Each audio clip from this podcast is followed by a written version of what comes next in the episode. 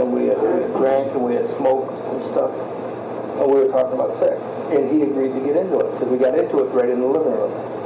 Mutual, Not at first. but after that. Again, I don't remember. I believe I, I did kill him. I think he was strangled. What was your initial emotional response? Just to throw him down the crawl space. Get rid of him. Even once you bury somebody, it was already gone. Once they weren't the ground, they weren't my problem. There was- There was no feeling. I don't, I don't believe I killed anybody, but yet I know I did. In this story, we will be discussing the sexual assault, torture, and murder of multiple young men and boys. This chapter may be triggering for some listeners. This will be the only warning. Please do not listen if you are sensitive to this topic.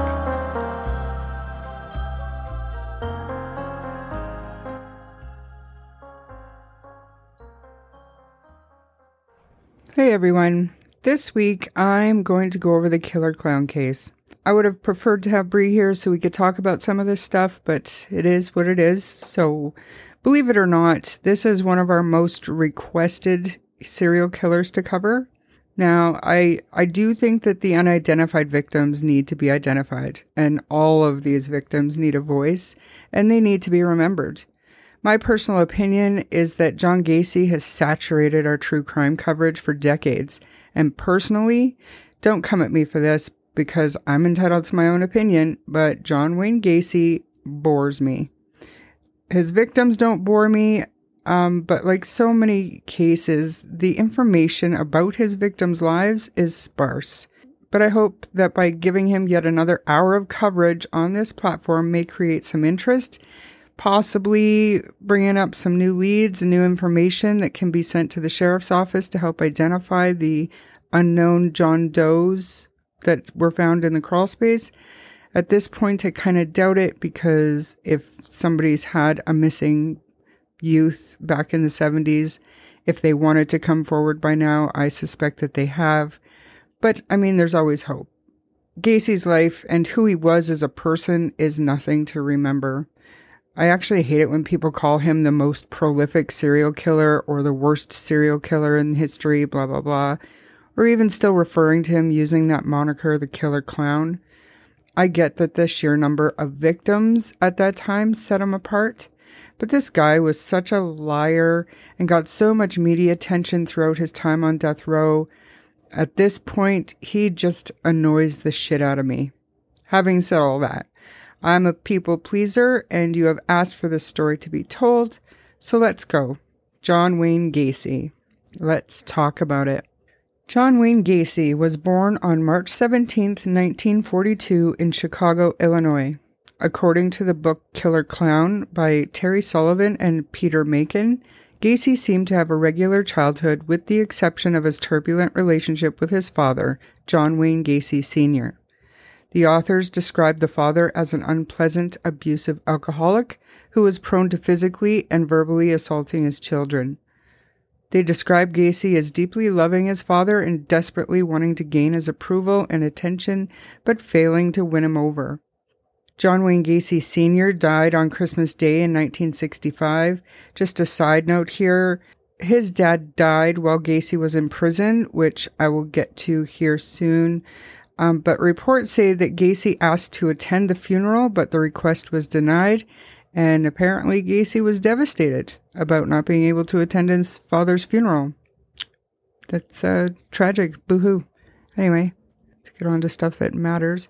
According to Gacy, he had a heart defect that caused him to randomly pass out as a child, and he was struck in the head by a swing when he was 14, knocking him unconscious. He also claimed that a friend of the family, a construction worker, used to teach him to wrestle, showing him submission moves that Gacy said generally consisted of placing his head between the man's legs, though he never thought of this as inappropriate or sexual, of course, until Robert Ressler asked him about it specifically. After attending four high schools during his senior year and never graduating, John Wayne Gacy dropped out of school and left Chicago for Las Vegas. While he was there, he worked part time as a janitor for Palm Mortuary. Rumors spread after his arrest that Gacy was a necrophile and that he abused corpses during this time, even crawling into the crypts with the cadavers.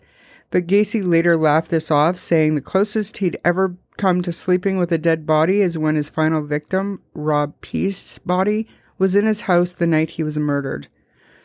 He failed to mention that he was sleeping with 27 bodies in his crawl space and around his house, but I digress. Actually, more than that, he had 27 bodies in the crawl space and then uh, two other bodies found on his property, but again, I digress. I worked for Powell Mortuary, being the night man picking up bodies at the hospitals and stuff for them. I worked as a night man only. I did have nothing to do with the bodies. All this talk that I slept with the dead ones or, or had sex with dead bodies, there is no truth to any of that. You didn't live in the um, mortuary. I lived in the mortuary, yes, but not in the embalming room. I mean, they make it sound like you know I slept in the crypts with them, and I never climbed into a coffin or anything like that. That that is so damn ridiculous. It, you know, it's the same thing. The contention is that I slept all night with Robert Piest. If you want to say I slept in the same house with a dead body, okay, fine, I'll, I'll buy that. But in the same room, no. And besides, the dead won't bother you. It's the living you got to worry about. What an idiot, honestly. What a putz. In any case, he was unhappy in Vegas, so he returned to Chicago a few months later. During the 1960s, Gacy enrolled in a business college and developed a talent for salesmanship. He was a born salesman and he could talk his way in and out of practically any situation. Upon graduating, he went to work as a management trainee at the Nunn-Bush Shoe Company in downtown Chicago. He excelled in his position and within weeks he transferred to Springfield, Illinois, to manage a men's clothing outlet for the company, where he remained employed for almost a full year. Shortly after his promotion, Gacy married into a wealthy family and relocated with his new bride to Waterloo, Iowa. In 1966, at the request of his father in law, Gacy took over management of the family's chicken restaurant, which was a KFC. Gacy quickly became a well known and liked member of the community. Gacy would be arrested for the first time in 1968. The felony charge, attempting to coerce a male employee into homosexual acts, came as a big surprise to those who thought they knew this likable father of two babies, and especially to his wife of two years. Gacy pled guilty to sodomy and was sentenced to 10 years in Iowa's State Men's Reformatory in Anamosa. His wife filed for divorce following the sentencing. This pissed Gacy off, and he told her he didn't want to see his children again and would consider her and the two kids as dead. As far as I know, he stuck to this, and I'm sure his wife and kids were very thankful for severing the relationship. While in prison, Gacy was the head cook and the leader of the Jaycees. Now, from what I understand, the Jaycees was a respectable political slash charitable club for men where Gacy was hugely successful in, recu- in recruiting more men to join. This position helped him after he was released to become very popular and respected, but I'll also get into that a little bit later. After serving just 18 months of his 10 year sentence, Gacy was paroled on October 18, 1971, and returned to Chicago. Unknown to his parole officer, Gacy was actually arrested by Chicago police on February 12th, only eight months after his release from prison, and he was charged with attempted rape and disorderly conduct. A gay youth had complained to authorities that Gacy had picked him up at the Greyhound station in downtown Chicago. He told police that Gacy took him back to his house and attempted to have sex with him. However, the charges were dropped when the boy failed to appear in court for the hearing. Shortly after returning to Chicago, Gacy went to work as a construction contractor. Three years later, in 1975, he started his own construction business called PDM Contractors. That July, he remarried a recently divorced woman he had met through mutual friends, and with financial assistance from his mother, moved into a house in Des Plaines, a middle class suburb of Chicago. Gacy had a talent for business. He often gained contracts by undercutting his competitors' bids. He was able to cut costs by hiring a number of teenage boys, which at least five of these boys became his victims, but his business grew. Gacy spent part of his leisure time hosting elaborate street parties for friends and neighbors, dressing as a clown, and entertaining children at local hospitals. This is where the killer clown moniker comes from. The clown had two personalities. There was Pogo, which was the most well known of the two. Pogo would entertain kids at children's hospitals or at parades or functions for kids, and the other less known and lesser used costume was that of Patches. Now, from what I understand, Patches would entertain at adult functions. I've heard stories that Gacy would brag about copping feels on women and men when he would, was dressed as Patches, saying, A clown can get away with murder. Both of his costumes are on display at the Crime Museum on Alcatraz Island, creepy and very demented. Uh, there's no evidence to suggest that any of the murders were committed while he was dressed up or was quote unquote clowning, as he liked to call it. However, he did use some of the same tricks to subdue his victims as he would do on kids. Obviously, he was probably more playful when he was Pogo or Patches, but what a fucking creep. Like, honestly. Gacy also immersed himself into organizations such as the Jaycees and a local Democratic Party. As a Democratic precinct captain, he once had his picture taken with First Lady Rosalynn Carter. He would organize functions and parades and was just well respected in the community. Come to find out, the way he was able to recruit so many people into the Jaycee Club was by showing stag films, which are porn films if you don't know, and supplying weeds and quaaludes and alcohol during recruitment parties. Back then, all of this stuff was very taboo. Gacy's second wife divorced him in March of 1976. She felt she could no longer cope with the marriage due to her husband's unpredictable moods and bizarre obsession with homosexual magazines. The couple didn't have children.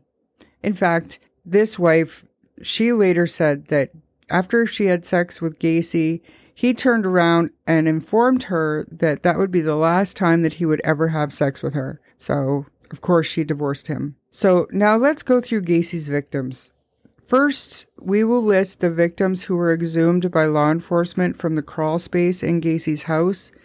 The information on most of these boys will be very formal, meaning very few of them had a lot of uh, available information about like their lives and their upbringings.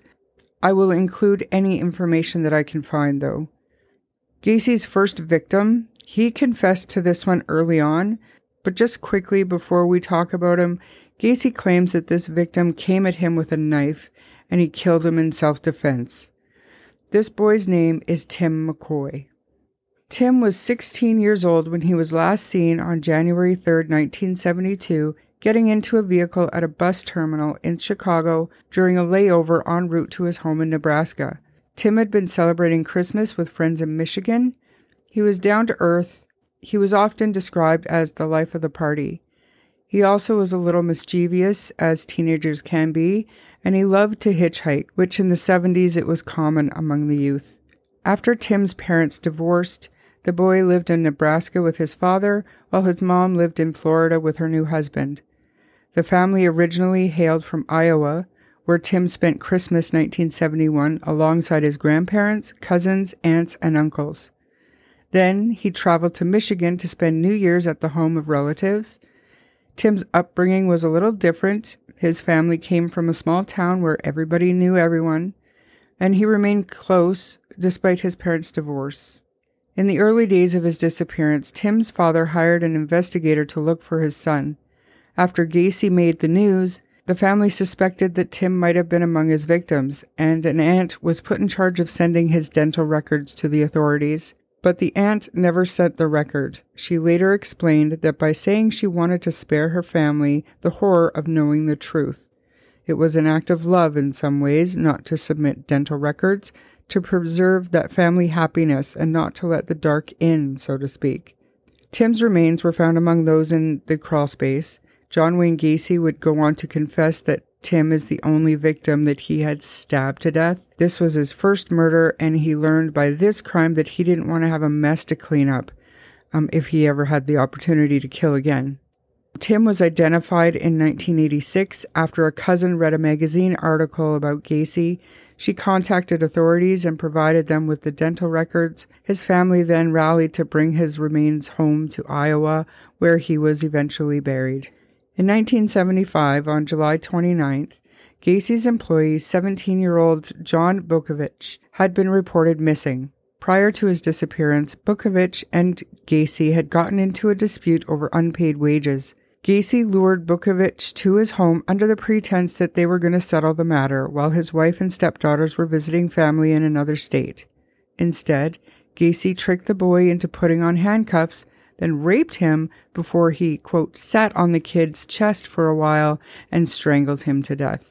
Gacy buried Butkovich's body underneath his garage, then took the teen's car and left it in the parking lot. His parents were convinced that Gacy was involved in the boy's disappearance and called the police at least once a week for nearly two years, urging them to investigate Gacy. Had the police followed the Butkovich's instructions, the lives of at least 30 more young men and teenage boys would have been spared. In 1976 alone, Gacy would claim the lives of at least 17 more young boys and bury them on his own residential property. We're going to go through these now, but remember, all of these boys were found uh, buried in Gacy's crawl space. Darrell Samson was an 18 year old who was last seen alive in Chicago on April 5, 1976. He is believed to have been murdered on April 6, 1976. Randall Reffitt, a 15 year old who was reported missing after he failed to come home after school, and he was believed to have been asphyxiated on May 14, 1976. Samuel Stapleton, a 14 year old boy who was murdered by Gacy sometime in May of 1976. Michael Bonin, a 17 year old, was last seen alive heading towards the train station to meet with his stepfather's brother on June 3, 1976.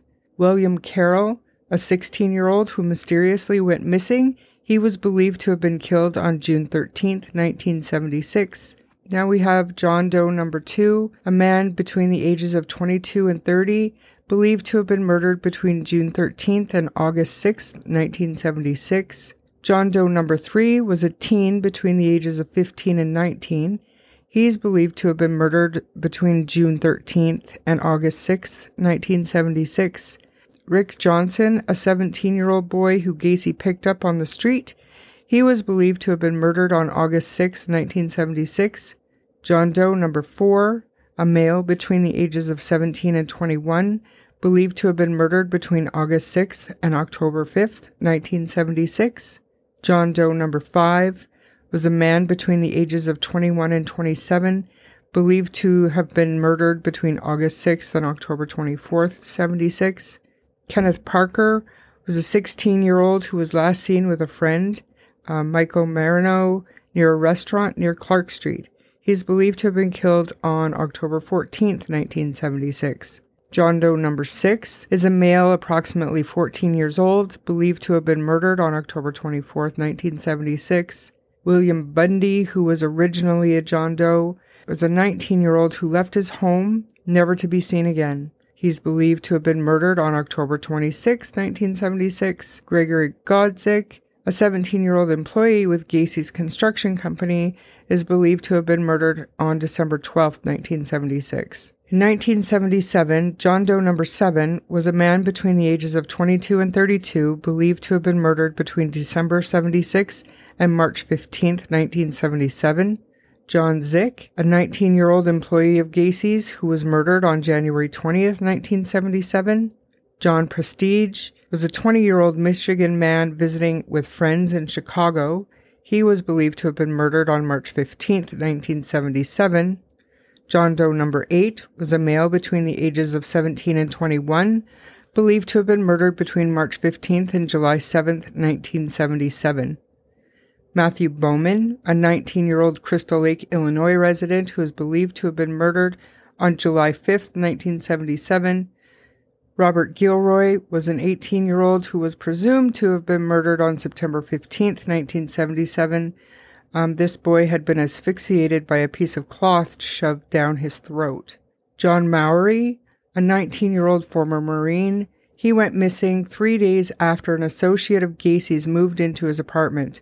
He is believed to have been murdered on September 25, 1977. Russell Nelson, a 21 year old architecture student, went missing from outside a Chicago bar. The man had died from asphyxiation by a piece of cloth lodged in his throat. Uh, on October 17th, 1977. Robert Winch was a 16 year old boy from Kalamazoo, believed to have been murdered on November 10th, 1977. Tommy Boling, a 20 year old Chicago man believed to have been killed by Gacy on November 18th, 1977. David Talsma, 19 year old who disappeared on his way to a rock concert. He is believed to have been murdered on December 9th, 1977. And William Kindred was a 19 year old last seen alive heading to a local bar. He was believed to have been murdered on February 16, 1978. He was the last body to be buried within Gacy's crawlspace. I would like to take a minute to absorb the information I just went over. That was a long section to the story. Like it, it was just shy of five minutes to read off the names of dozens of boys buried underneath the home John Wayne Gacy lived in. Rest peacefully to all of these boys who were painstakingly exhumed by investigators, basically by hand. No, let, just give me a chance to examine the bones. Give me a chance uh, to examine some of the decomposed tissues and so forth. I can't tell reading. I really can't. Dr. Stein, what is the biggest problem that people are facing in there? Presently, the biggest problem is to get the remains intact. Make sure that we don't have any commingling. In other words, perhaps uh, a couple of bodies together and you mix up the bones and stuff like that. And really, please understand this. Those poor guys down there are using literally their ten fingers. Literally using their ten fingers and trying to exhume the body because there's always the possibility of loss of trace evidence. So you can't use a shovel or something like that. That was the medical examiner um, outside of Gacy's home one night doing, they did nightly press conferences just to let the media know how many bodies they'd uncovered that day. But could you imagine, like, I, if you dig hard enough on the internet, you can find the actual police video of the entire exhumation. Don't ask me why, but I have watched it. The video is old and is poor quality, but I can tell you that these men who were initially there looking for Rob Piest at the beginning of the search you can hear in the video that they're serious and focused, but these these officers they're in good spirits. They were motivated and happy they had gotten the search warrant to find this boy who had only been missing for a few days at that point. Um, as they uncovered more and more human remains, the mood of the officers becomes noticeably darker, more subdued, and just very sad. You can almost feel the anger of these men as they're bringing body bag after body bag out, day after day. It was one of the most surreal videos I have ever watched. The sight of the removals, along with the atmosphere outside the house with neighbors, public, media swarm the area, literally resembles a circus. If you can't find the video online, but if you want to watch it, let me know.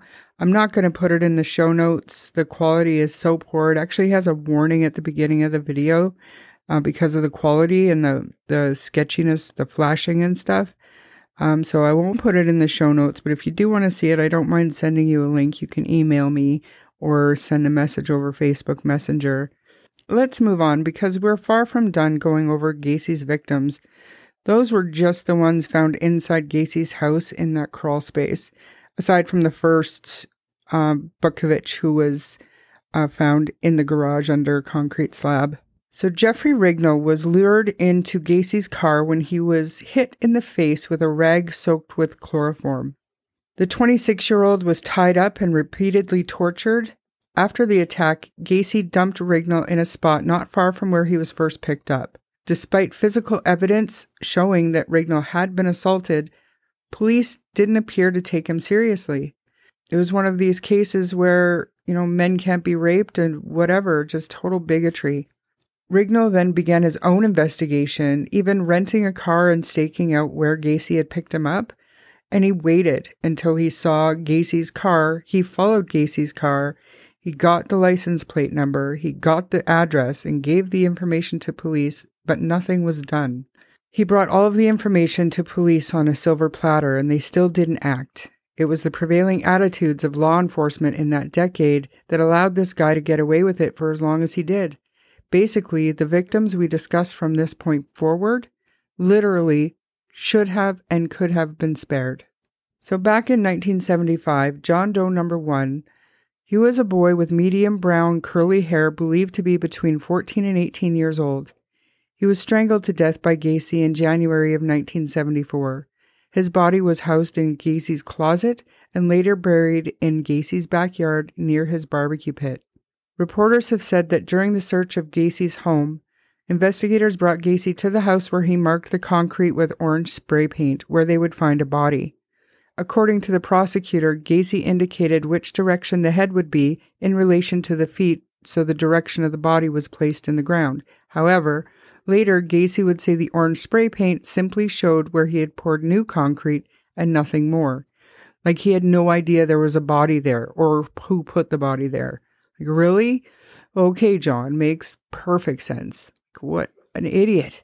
Timothy O'Rourke was a 20 year old who had mentioned that he had recently been offered a job by a local contractor. He was believed to have been murdered between June 16th and 23rd in 1978. His body was recovered from the Des Plaines River. Frank Landingin, a 19 year old found naked in the Des Plaines River, believed to have been murdered by Gacy on November 4th, 1978. James Mazzara, a 21 year old found floating in the Des Plaines River, believed to have been murdered by Gacy on November 24, 1978. And finally, Robert Piest, a 15 year old who was last seen heading towards Gacy to talk to him about a job with PDM Construction. Believed to have been murdered on December 11, 1978, his body was later recovered from the Des Plaines River. Robert Piest would be the last young man who was reeled in by Gacy. Robert had been working at a local pharmacy when he overheard Gacy talking about a big project his contracting company was taking on. Robert told his mother that he was going to talk to Gacy about getting this job. That was the last time Mrs. Piest would hear from her son. She filed a missing persons report with police and asked the pharmacist if he knew the contractor that Rob may have gone to talk to. The pharmacist told her that he may have gone to see John Wayne Gacy. Police went to Gacy's home to question him about the incident, but he claimed that he had never spoken with Rob and agreed to come down to the station for further questioning. Gacy showed up to the Des Plaines police station at 3:20 a.m. the next morning, covered in mud. He also alleged that he had gotten into an auto accident on the way. He was informed that the detective had gone home for the evening and told to come back later that day. Gacy remained adamant, though, or offered the boy a job. In spite of his claims, lead investigator James Pickell was convinced that Gacy was responsible for Piest's disappearance. Pickell was able to uncover Gacy's sealed record from Iowa and was granted a search warrant by a Chicago area judge. Recovered from Gacy's home were a collection of driver's licenses, a 1975 class ring that was later determined to belong to victim Szyc, male clothing that was much too small to have fit Gacy, a board with holes drilled into it, reading material, a pistol, and a receipt from the pharmacy that Robert had been working at. On December 5, 1977, police were able to get in touch with Jeffrey Rignall, who was at that time pursuing a battery charge against Gacy. Rignall claimed that as he was walking home from the bar, Gacy pulled over and offered him a ride. Rignall got into the car where Gacy held a rag that was soaked with chloroform to his nose and mouth, causing Rignall to lose consciousness. Gacy then took Rignall to his house and offered him a drink before again holding the chloroform soaked rag to his face. Rignall awoke to find himself shackled to a board suspended from the ceiling. The board had holes for his arms and head. Gacy was standing in front of him, masturbating, then forced his penis into Rignall's mouth. Rignall again lost consciousness and awoke to an object being inserted into his rectum as Gacy barked, You love it, to him repeatedly. Rignall lost consciousness for a third time and awoke to find himself battered and bleeding in the middle of Lincoln Park. Gacy was under heavy surveillance throughout this time. He was even brazen enough to invite the officers out for dinner with him or to the bar for a drink, all the while maintaining that he had nothing to do with Robert Piest's disappearance. He claimed that the accusations had to do with his political ties and often taunted police officers by purposely breaking traffic laws right in front of them. Police canines were trained to pick up any indication of Piest's presence and were set loose on Gacy's fleet of vehicles, which would include his work vans. The dogs all climbed inside of Gacy's Oldsmobile and laid on the seat, indicating that Piest's body had been within the vehicle. Gacy invited detectives out for breakfast one morning. He entertained the officers with stories of his life as a contractor and how he had also worked with a clown troupe for various fundraisers. He was arrogantly bragging to the officers. Gacy may have found the cat and mouse game he was playing to be amusing, but little did he know that investigators were able to track down the cashier listed on the pharmacy receipt that was found in Gacy's possession. The clerk claimed that she had worn Robert Piest's coat and that she had placed the receipt in the pocket before returning the coat to Robert prior to him leaving the store that day, proving that Piest had been in Gacy's home, contrary to his denial that he had never met with the boy. An employee of Gacy's was called in for questioning, and he admitted to officers that Gacy had the young man spread 10 pounds of lime around his crawl space. After the initial questioning of the employee, Gacy had invited officers into his home. While using his restroom, one of the officers noticed a distinctive odor of human decomposition emanating from Gacy's heating ducts. Police called the employee back for more questioning, and he speculated that Gacy may have put bodies in his crawl space. It would seem that the walls were closing in on Gacy, and the real monster hiding underneath that clown makeup was beginning to show. The stress of the intense police surveillance was beginning to get to Gacy. On December 20th, 1977, Gacy stumbled into his lawyer, Sam Amarante's office, drunk as a skunk, and made a full confession. Obviously, the police were waiting for Gacy while he was in with his lawyer, and when he left, the lawyer came out and said that he couldn't tell them why, but not to let Gacy go. Gacy was arrested the following day on a minor drug charge when he was seen passing drugs to a minor, and police were able to obtain a search warrant to investigate the house, the crawl space, and the property. While in police custody, Gacy confessed to the murders and even drew out a map to where some of the other bodies were located, but he refused to sign anything. Gacy was charged with 33 counts of murder, the most ever attributed to one person within the country at that time. The trial of John Wayne Gacy began on February 6, 1980, in the Cook County Criminal Court building in Chicago. The prosecution team was led by William Kunkel, who was assisted by Robert Egan and Terry Sullivan. A number of acquaintances and family members testified against Gacy, including a former roommate, Michael Reed, who lived with Gacy in the midst of his killing spree. Gacy had met Reed at a bar and engaged in sex with him and he paid Reed for sexual favors and gave him a job with the construction company. A short time after their meeting, Reed moved in with Gacy and alleged that while working in Gacy's garage one evening, Gacy had struck him with a hammer, knocking him unconscious. When he came to, he saw Gacy standing over him with the hammer still in his hand and his arm raised as if he was going to hit him again. Gacy apologized and said he didn't know what had come over him. A similar incident had also occurred when Gacy and Reed attempted to burglarize a home. Gacy's second wife, Carol, also testified. She claimed to have noticed a strange smell coming from the crawl space after she hadn't been home for several days. When she left again and then returned a few days later, she had noticed that the smell was gone. Gacy employees testified about sexual advances he'd made to them and about his directing them to dig out parts of his crawl space. Other prosecution witnesses discussed Gacy's confession, in which he described using a rope trick to kill his victims. The medical examiner explained how several victims had been strangled or suffocated.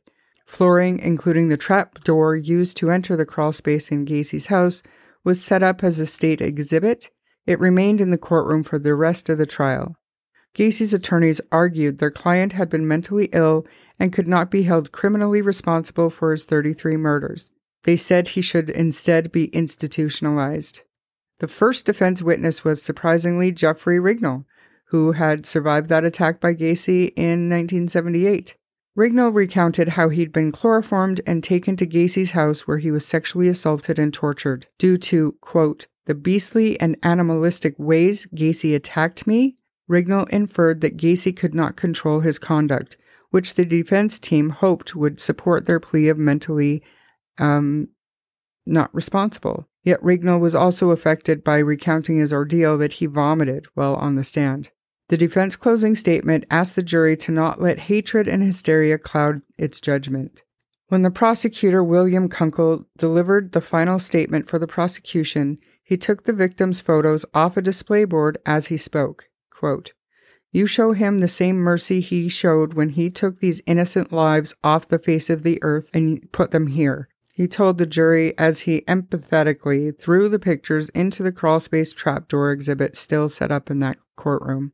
The jury deliberated for an hour and 50 minutes on March 12, 1980, before returning with guilty verdicts for Gacy. At that time, this made him the man convicted of the most murders in U.S. history. The next day, jurors voted on the death penalty for Gacy. Illinois had reinstated capital punishment in 1977, so only the 12 cases that could be proved to have occurred after this date were eligible for the sentence. On March 13th, after two hours and 15 minutes of deliberation, the jury delivered Gacy's death sentence. Over the years, Gacy has twisted his stories and recanted confessions. He managed to spin his version so much that media outlets were all wanting to interview him. He did a few televised interviews where Gacy said that he never gave a confession. But just a side note here his own lawyers can dispute this. I brought up this podcast many times before, but Defense Diaries host Bob Motta is actually the son of one of Gacy's original lawyers. That podcast's entire first season is dedicated to going over all of the tapes and information collected by his father while representing Gacy. I absolutely love this podcast. I'll link it to the show notes, and I played a small clip at the beginning of the episode of Gacy going over um, one of his murders. But definitely go and listen to that podcast. It's phenomenal. Especially if you're into this case, you'll love season one of Defense Diaries. So Gacy also admitted to being compliant in only two murders, meaning he helped move the bodies, and that he was aware of three additional murders, the rest he claimed to have no knowledge of, even though they all happened inside his home. At least three of Gacy's victims did not die under the circumstances of his typical MO, and this led some to believe that Gacy may have had an accomplice. Gacy has also claimed during televised interviews that he did not act alone in the murder and rape of 33 boys. Just three days before John Mowery had gone missing, an associate of Gacy's had moved into his apartment. Two girls who were friends with Mowery went to the apartment and spoke with the roommate after Mowery's disappearance. The girls alleged that the roommate said he knew of a place where dozens of bodies were buried that no one, not even the police, knew about. He reassured the girls that Mowery probably just went on vacation and offered them Mowery's dog. They found the conversation unusual and questioned why the roommate was trying to give them the dog if he believed Mowery was just out of town and would be back. Jeff Rignall, the victim who survived that sexual assault, also claims that there was a second man present when he was kidnapped and raped. This man alleged to have fit the description of Mowery's roommate. This man has not been officially named since he was never implicated in the crime, but he has been arrested for several other violent crimes. Robert Gilroy is another victim believed to have not been killed by Gacy alone. Gacy was known to strangle his victims via tourniquet. However, evidence shows that Gilroy had asphyxiated on a piece of cloth lodged in his throat. Gacy was also able to prove that he was not in town during Gilroy's disappearance, though Gilroy's body was among the victims identified in the crawl space. So, I mean, a little sketchy maybe that he was out of town, but I don't care. He did it. Whatever. Fuck him. The murder of 21 year old architecture student Russell Nelson has also come into question. He was with a friend outside of a Chicago bar when he went missing. Many have raised questions on how Nelson was able to disappear without his friend noticing. Like Gilroy, Nelson was also found with a cloth lodged in his esophagus. Having said all of that, as of 2023, there's still no evidence to support any charges of any potential accomplice to Gacy's crimes. So in 2011, the Cook County Prosecutor's Office exhumed the remains of eight victims, including John Doe number 5, who was identified as Francis Alexander. He had been buried without police knowing who he was, they called on anyone who had a male relative disappear in the Chicago area in the 1970s to submit DNA. That was the time when Gacy was luring the young men and boys into his home to eventually kill them. Within weeks, the sheriff's office announced that they had identified one set of remains as those of William Bundy, the 19 year old construction worker. In 2017, it identified a second set as those of 16 year old Jimmy Haakenson, who disappeared after he phoned his mother in Minnesota and told her that he was in Chicago. To date, authorities are still working to identify the remains of five John Does found in Gacy's crawlspace. People can still go onto a website to submit tips or have familial DNA tested for those families who may be looking for answers for a missing loved one who would have went missing in the 1970s. The website is uh, cookcountysheriff.org. You can search it on the internet. It's very easy to find. Um, you're just looking for the unidentified victims of John Wayne Gacy. I strongly also recommend watching Joe Berlinger's documentary, Conversations with a Killer, on Netflix. Joe actually puts a spotlight on all of this information, giving special attention to the remaining unidentified John Does found in Gacy's crawl space. Gacy's death sentence appeal lawyer, Karen Conti, said that he never expressed any concern about his death. Um, she said she didn't sense he even realized that it was going to happen. Instead, she said, in the months leading up to his execution, Gacy was far more concerned with his money matters. The state of Illinois had sued Gacy for money that the killer had earned from various revenue streams while he was on death row. Among them are the artwork he'd produced, including the self portraits as Pogo the Clown. Uh, he had a 900 number in which pre recorded Gacy argued his innocence to a paying caller. According to the state, Gacy was fiscally responsible for covering his incarceration, but Gacy wanted to leave his earnings for his family. Eventually, the state's civil litigation case against Gacy was thrown out, and as the weeks passed toward his impending execution, his death row lawyer, Karen Conti, got to know Gacy better. Despite his horrific crimes, she said Gacy was an amusing character.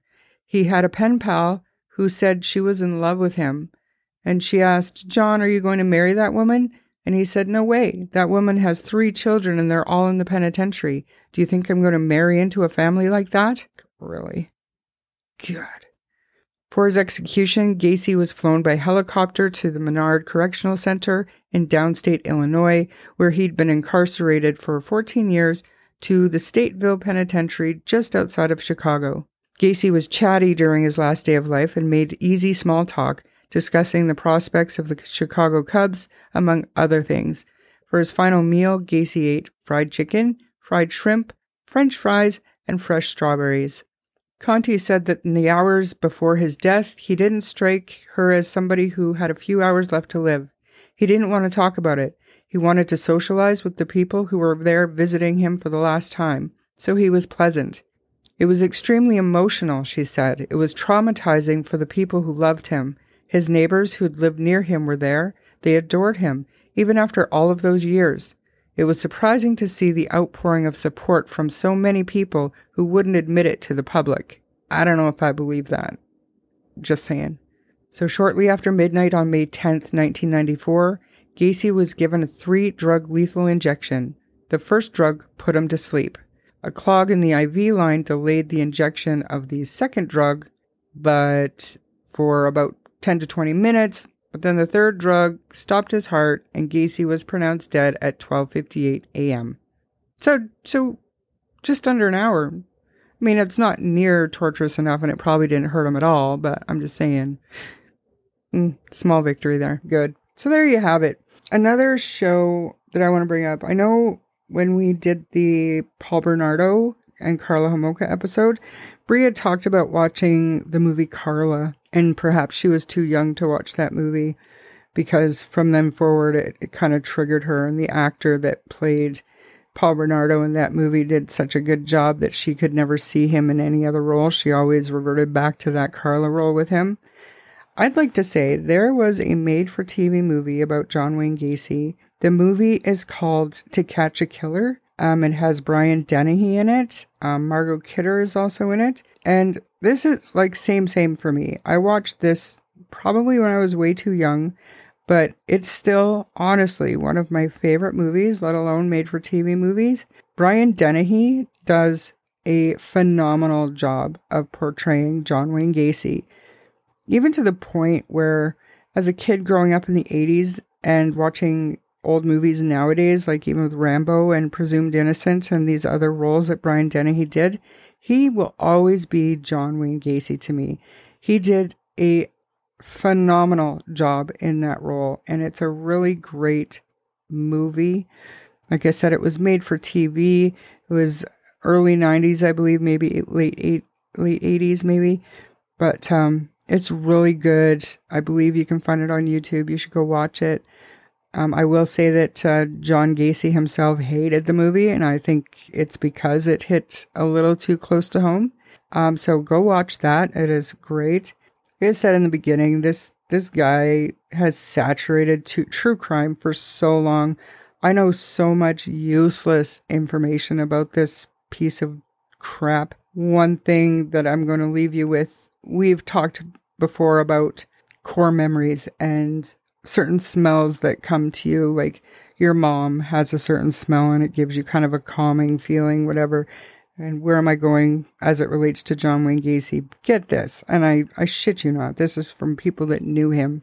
Have you ever wondered what a serial killer like John Wayne Gacy smelt like during the day? I got something that's going to stick with you so bad. Okay, so during his day to day life, when he didn't smell like alcohol or weed, this guy smelt of cigars and baby oil.